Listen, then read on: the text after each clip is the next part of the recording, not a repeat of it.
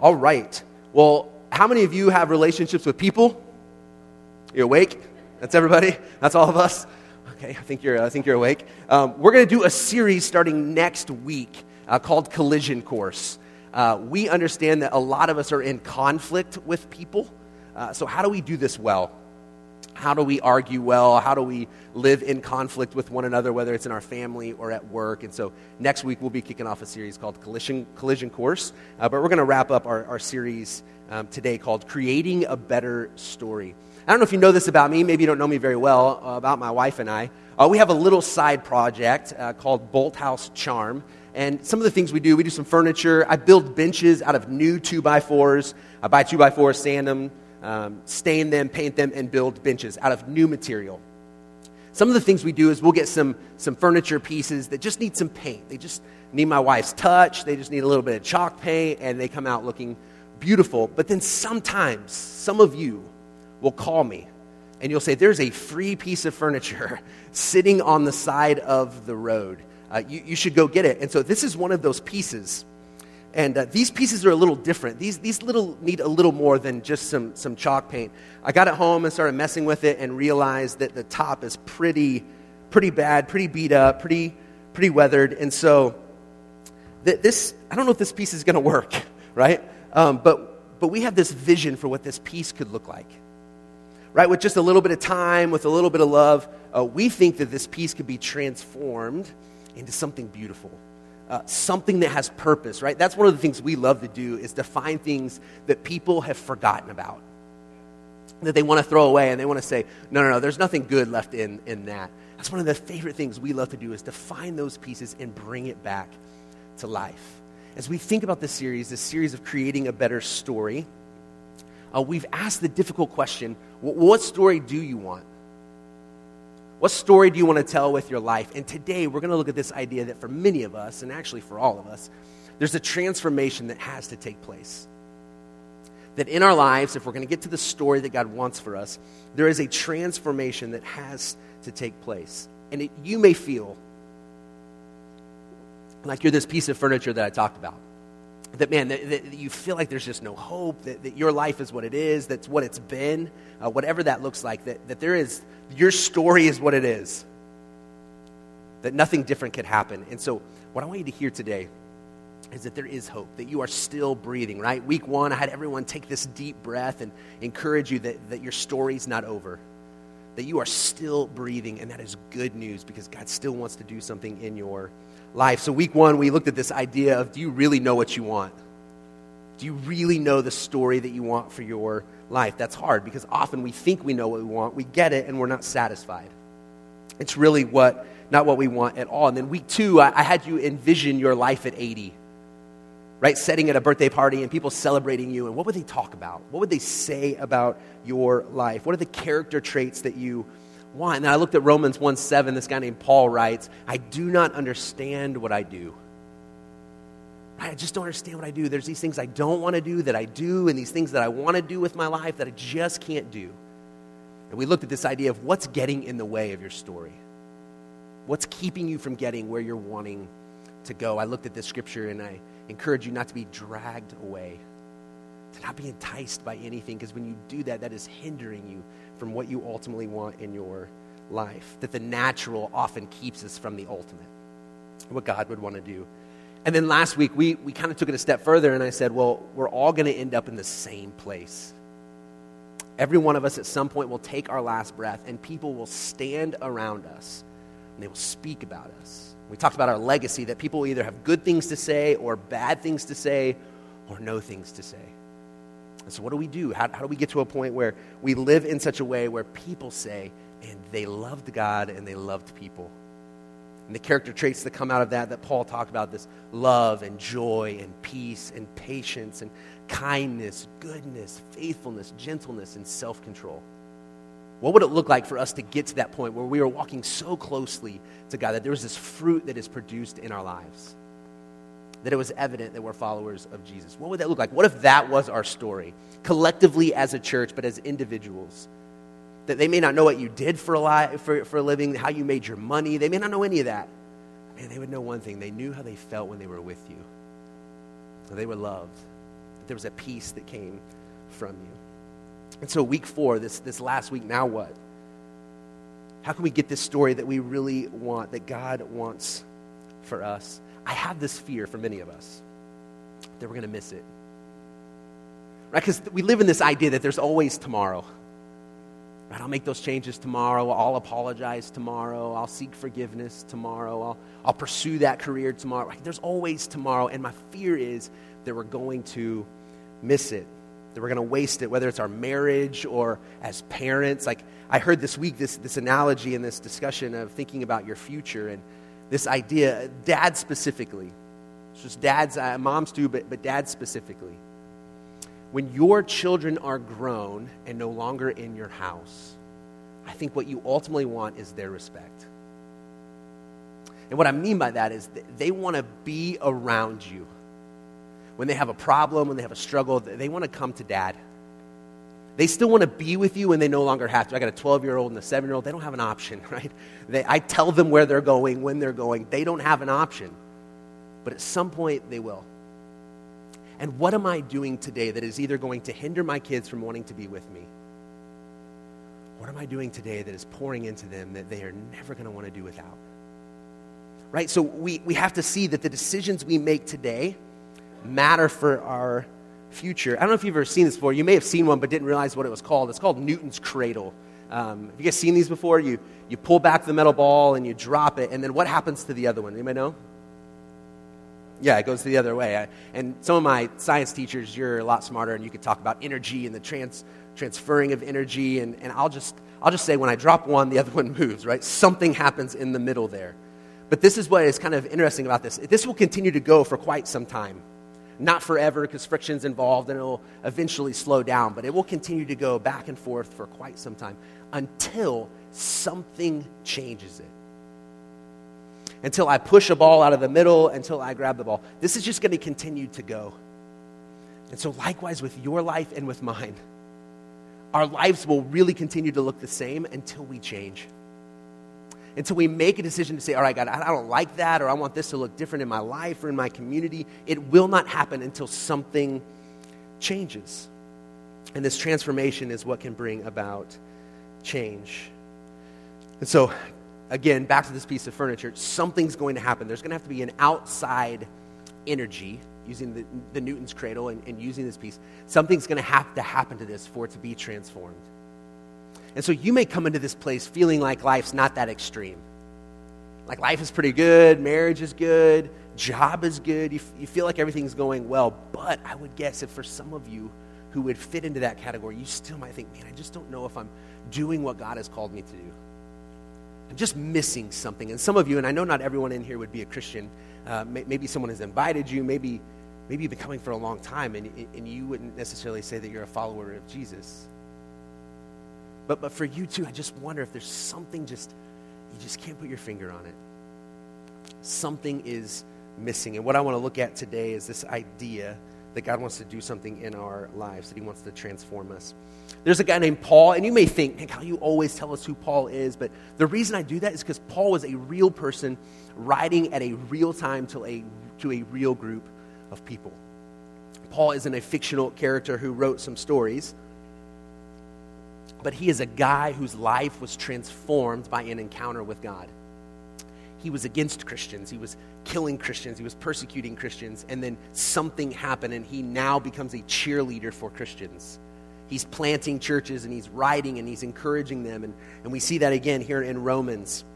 He's writing to a group of, of Christians in Rome, and it's Romans 12. If you don't have a Bible, if you don't own a Bible, we'd love to give you one. There's one around you uh, somewhere. There's going to be a page number on the screen. That'll be for the scripture we're going to be looking at uh, today. And so we're going to look at Romans 12, starting in verse 1, and I'm going to stop at the first word. Okay? 12, 1, verse word, therefore. I don't know if you've ever walked up to a group of people talking and you felt like you were late to the party, you were late to the story. Uh, everyone laughs and you're confused. You, you, you got the punchline, but you didn't get the backstory. Um, my, my daughter's reading through a book series right now. There's seven books. Uh, she reads a little faster than me and my son. Uh, we're on book two, she's on book seven. And when I take her in the mornings to school, she's so excited about what she's reading and she tells me what's going on. And And in my mind, I'm like, I don't know who that character is. And I'm like, yeah, okay, that's, that's cool. That's, that's great. That's happening. I'm confused the whole time. We get to this point in this story where Paul says, okay, therefore. And what Paul is about to do, he's going to say all 11 chapters before this. Everything Paul has spoken about. Paul talks about our sinful nature. Right? In Romans 7, that's where we get the I just don't understand what I do. But Paul also talks a lot about who God is. He talks about his grace and he talks about his mercy. He talks about how God redeems us. He talks about purpose. And, and in the midst of those uh, 11 chapters, maybe you've never read it, let me just ruin it for you. He basically says, God is good.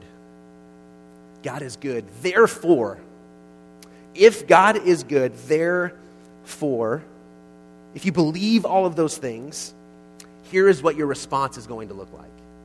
If you read 11 chapters of Paul's writings and you hear that God is good, therefore, this is what you should do. He says this Therefore, I urge you, brothers, in view of God's mercy, to offer your bodies as living sacrifices, holy and pleasing to God. Now, this word urge is like grabbing someone by the shoulders, of getting their attention, of fervently, uh, uh, of trying to talk them into it, of saying, okay, you've got to listen to me. So, so therefore, hearing everything you've, you've heard me say in 11 chapters, I implore you, I beg of you, in view of God's mercy, in view of God's mercy, not in view of his wrath, not in view of the fear of hell, but in view of God's mercy. Let me just stop again. I talked about this uh, last week and just said, I think your view of God will determine the view of your own life. What you think about God is going to determine, to determine what kind of story you think God is creating in you and in your life. If you think God is out to get you, then you live this life where you're always afraid of messing up. If you, if you live this life and you believe this, this kind of this gospel of, uh, of, of health and wellness and prosperity, then we live this idea of when things go wrong, what did I do? When things go wrong, we, we begin to wonder, well, what did I do that made God angry with me? God is punishing me. And we think that our actions lead God to do something or not to do something. And maybe we think God is just out there somewhere and he's not intimately involved in our lives. But if you believe that God is a good father, and in view of God's mercy towards us, his grace and his faithfulness towards us, then that changes how we live our lives. That changes the kind of story we think God could be creating in our lives. So, Paul is the guy that tells us that it's because of his kindness that leads us to repentance. Right? It's God's kindness that leads us to a changed life. It's not fear, it's not a threat of something bad happening, but it's purely the kindness of God that wants us, that leads us to change our lives. So Paul's saying, in light of everything I've told you, in, in light of the 11 chapters I've already told you, I'm begging you, in view of who God is, to offer yourself, to offer your bodies as living sacrifices. Now, if we could be honest with one another, that sounds a little confusing. We're not necessarily the kind of people who are making sacrifices. And so it feels odd to think, okay, he wants me to make a sacrifice. And if you know anything about sacrifices, something dies. Something dies when you make a sacrifice. And so when, when he's writing this, he's writing it to a group of people who knew all about sacrifices, whether they were Jewish or they knew the Roman culture and they had their Roman gods. Lots of people were making sacrifices. So this wasn't a new idea to those people. But what makes it radically different is this word living. He is saying to them, no longer are you going to make sacrifices of other things on an altar. Your life now is a sacrifice to God. And not that you're going to die physically, but you are dying to yourself. You're dying to what you really want. You're dying to maybe what the future was going to look like for you. It's a moment by moment decision to die to ourselves, to submit ourselves to God and say, All of my life is yours. And understanding that actually leads to life. That it actually leads to life. It leads to life to the fullest. And so our story is not simply the story that we want for ourselves. Our story isn't simply about our own desires and what we think is best, but what we do is we say, all right, in view of who God is, that I can trust God with my life, that I'm going to offer myself completely to Him. Everything my gifts and my talents, my marriage, my future, my kids, our community. We're going to give all of that to you, God, and we're going to trust you with it. And so, our story really is about what does God want to do in us and through us. And so, if our story doesn't reflect that, if our story doesn't begin to reflect the ways of Jesus, we might be living the wrong story. And we haven't hit a point yet where our lives have been transformed. Where we've actually got to that point where we could say, all right, therefore, in view of who God is, I'm going to offer myself completely over to Him. And he says our body. This is, this is interesting to me. I don't think any of these words that Paul uses is by accident uh, Paul uses the word body. And so it's not that Paul is simply saying, just have Christian thoughts. Uh, Paul is not saying, as long as you believe in God, as long as you believe Jesus is who he says he is. But, but Paul is saying, with your bodies. Our body is a response of what our spirit and our soul believes. Right? Whatever you really believe is going to come out in the way you live your life.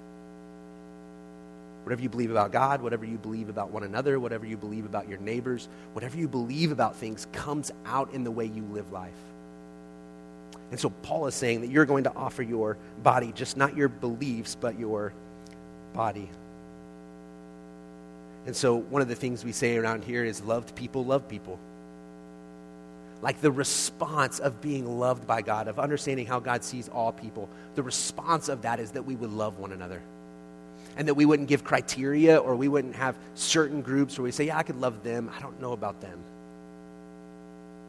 But something begins to happen in our lives and we begin to live out what we actually believe about God. And when Paul says that when we begin to do this, that this is actually our spiritual act of worship. Now, for many of us, uh, worship, we have this mindset when I say worship, it means music it means to sing. So for many of us, worship means the 20 minutes that we just kind of put in on Sunday mornings. That's my, my act of worship. I'm going to come and sing or lip sing if you're like me. Uh, but we, we come in and we, we do our thing and we, we worship. But, but here's the deal we, we, are, we, are, we are selling the idea of worship short. Worship is much more than just a couple of minutes of coming in and singing. The actual act of worship is to give our lives that the logical way of worshiping is to give our lives. Not just some time, not just our voices, but our lives. To surrender. A, a theologian said this surrendering to God isn't unreasonable, refusing to surrender is unreasonable.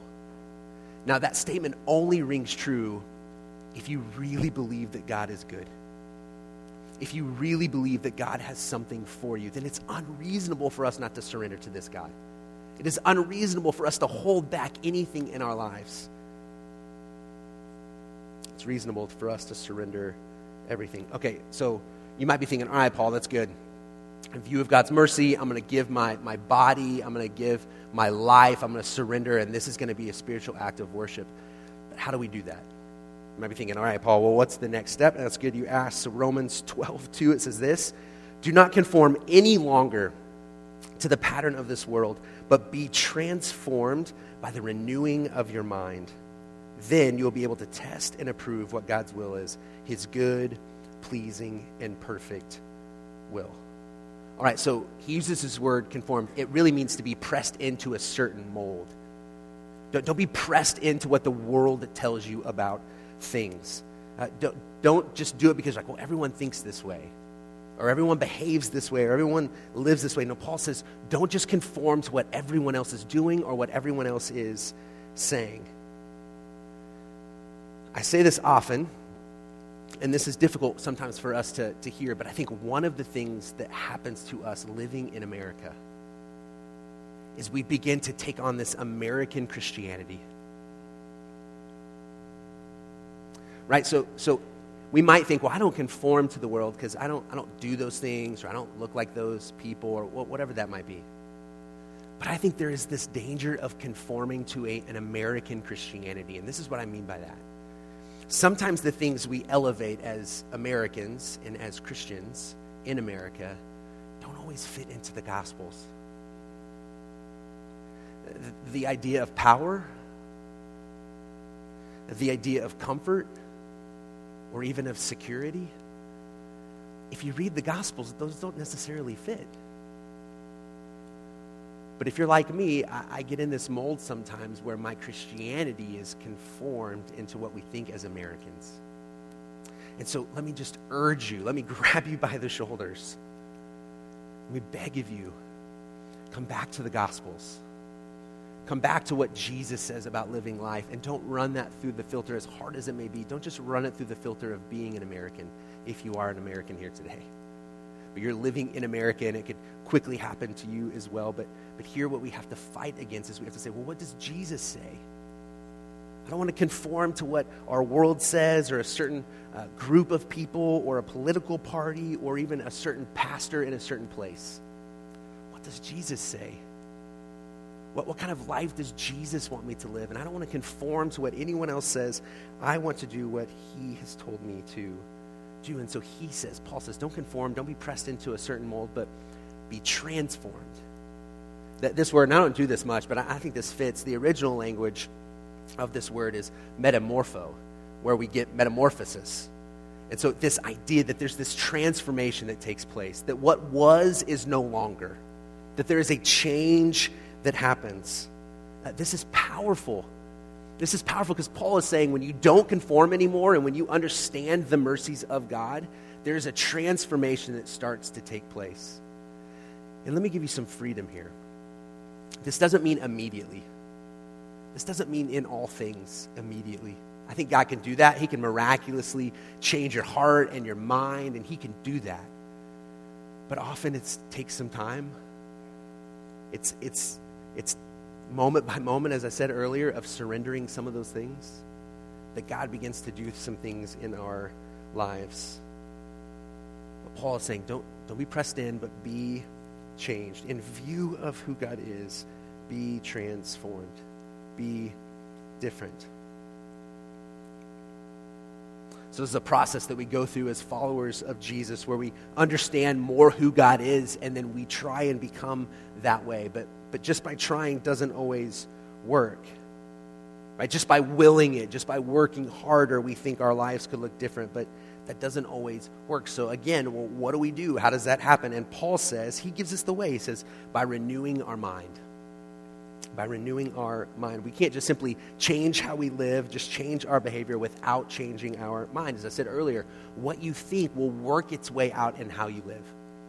What you think will work its way out in how you live. And so we have to begin to see certain things in light of how God sees them. So whether that's money, how does God see money?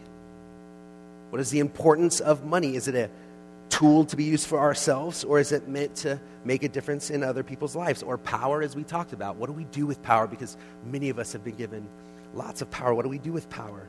What do we do with our service? Whatever gifting God has given you, whatever tool you put in your hands, whatever that might be, if you begin to see things differently, you're going to see those tools differently as well. Or marriage. That marriage isn't simply about just getting what we want, the marriage isn't just about being happy. That marriage really is an opportunity to become more holy, to become more like Jesus.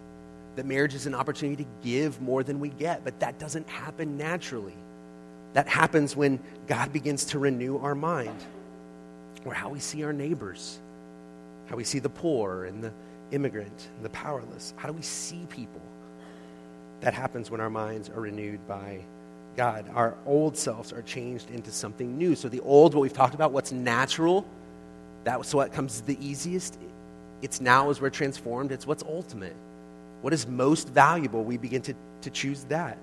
We, Instead of choosing what's now, we choose what's best later. Not what we have to do, but God, what do you want me to do? These are the transformations that take place when we renew our minds, when we ask God to begin to change how we, we think about things. And then there's this result that happens where, where people begin to see how we live life, and then people wonder, what, man, what is it? What is it about them? I'm reading a book right now called A Community Called Atonement. Um, don't get caught in the title too much, but there's a story here about a, a young woman who's a nurse and, and, she talks about her role as a nurse, and she's an emergency room nurse, and she knows sometimes when she goes in, it's going to be the worst of days and what she's going to be put into. And so she talks about one day showing up, and she immediately gets there, and they've put a room on lockdown. And so she says, whenever that happens, it's, it's usually someone who is combative, it's, it's someone who's got a psychi- psychiatric uh, need or concern. And so uh, they've locked it down. They've put bodyguards basically at the front doors to protect people and to protect the, the patient. And, and she gets there and they begin getting an assignment, and no one wants the patient in that room. Nobody wants that guy. And they ask this woman, Dawn, would you please, would you please take this patient? Uh, the, the, the patient had a problem with his feet, and she describes them as mold encrusted feet that were swollen. And, and, and, maybe you wouldn't sign up for that either. And, and this, this nurse, Dawn, says, Yeah, I'd, I'd be happy. I just want to read. Can I just read to you for a second? It says this As I waited with this man, the numbness of my business was interrupted by an overwhelming sadness. I watched him, restless and mumbling incoherently to himself through his scruff of a beard and mustache. His eyes were hidden behind his ratted, curly, shoulder length mane. This poor shell of a man had no one to love him. I wondered about his past and what happened to bring him into this hopelessly empty place. No one in the ER that day really looked at him, and no one wanted to touch him. They wanted to ignore him and his broken life, but as much as I tried, I could not. I was drawn to him. The smirking security guards helped me walk into the shower. As we entered the shower room, I set out the shampoo, soaps, and towels like it was a five star hotel. I felt in my heart that for at least 10 minutes, this forgotten man would be treated as a king. I thought for those 10 minutes he would see the love of Jesus. I set down the foot sponge and decided that I would do the bedtime foot scrub by myself as soon as his shower was finished. I called the stockroom for two large basins and a chair. Part of the deal was the nurse manager said, You don't have to do anything to his feet. Just give him a sponge and let him shower. When the man was finished in the shower, I pulled back the curtain and walked him to the throne of warmed blankets and the two basins set on the floor. As I knelt at his feet, my heart broke and stomach turned as I gently picked up his swollen, rotted feet.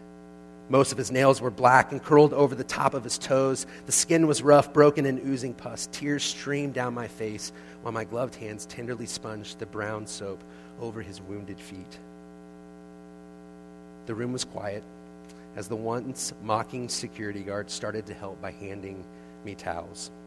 As I patted the last foot dry, I looked up, and for the first time, this man's eyes looked into mine.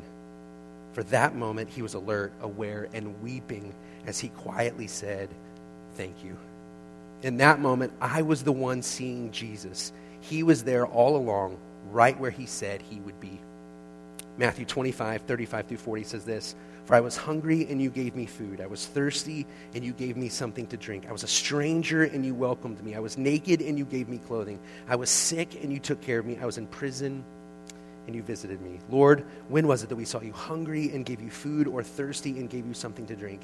And when was it that we saw you a stranger and welcomed you in, or naked and gave you clothing? And when was it that we saw you sick or in prison and visited you? And the king will answer them Truly I tell you, just as you did it to one of these, the least of these who are members of my family, you did it to me. Now, anybody can do that. Right? Anybody can do that. Even people who are not followers of Jesus can do that. But there is something different. There is a different motive behind why this woman did it. She did it because her heart had been transformed, her mind had been renewed. She began to see people differently because she knows the mercy of God. She knows the grace of Jesus and her response, right? There's something about knowing that and believing that, but until it works its way out, we are not living the story that God would want for us. We are not living into the story God has for us.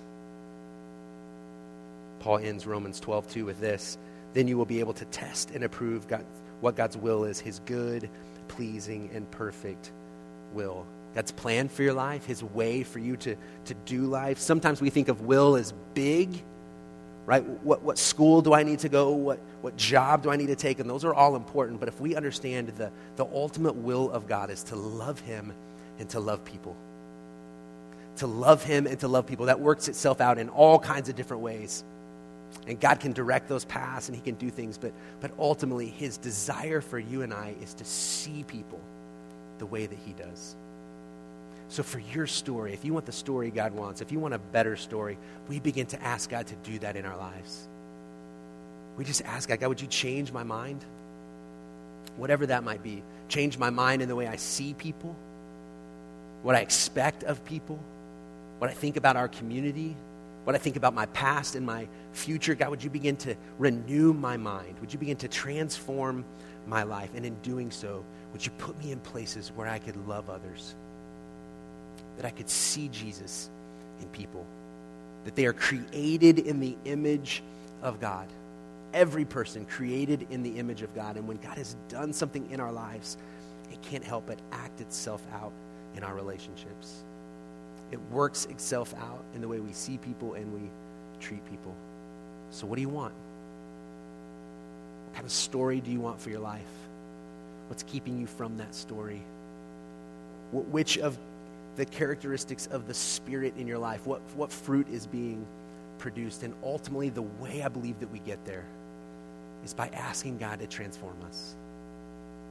We might be old in the sense of God is working on us. We might be old in the sense of we have our old life and we've made some decisions, but there is something new that can happen. Greg's going to come up and, and finish with uh, our, our, song here at the, the end that we, uh, that we sing together in conclusion uh, we sing this as a way of concluding each message and each service to say, Lord, this is what I want for my life. Uh, God, would you give this to me? But I was telling someone the other day, I feel like these four weeks were really just one long sermon uh, that I broke up into four, right? This all fits together.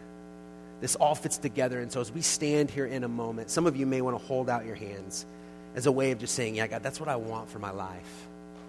God, would you begin to create a story in me? Would you use my story to benefit and to help others? Would you renew me and transform me? Would you stand as I pray? We'll sing together. God, I'm so thankful that it's never too late.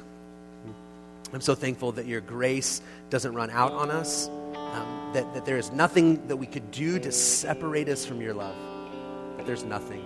And so I pray for my friends who are here today. I, I pray, pray that they would see you as a good father. They would see that you're merciful, Lord. That they would see that you're full of grace. God, would for each one of us, would that do something in our lives? In light of who you are, Lord, would that change us?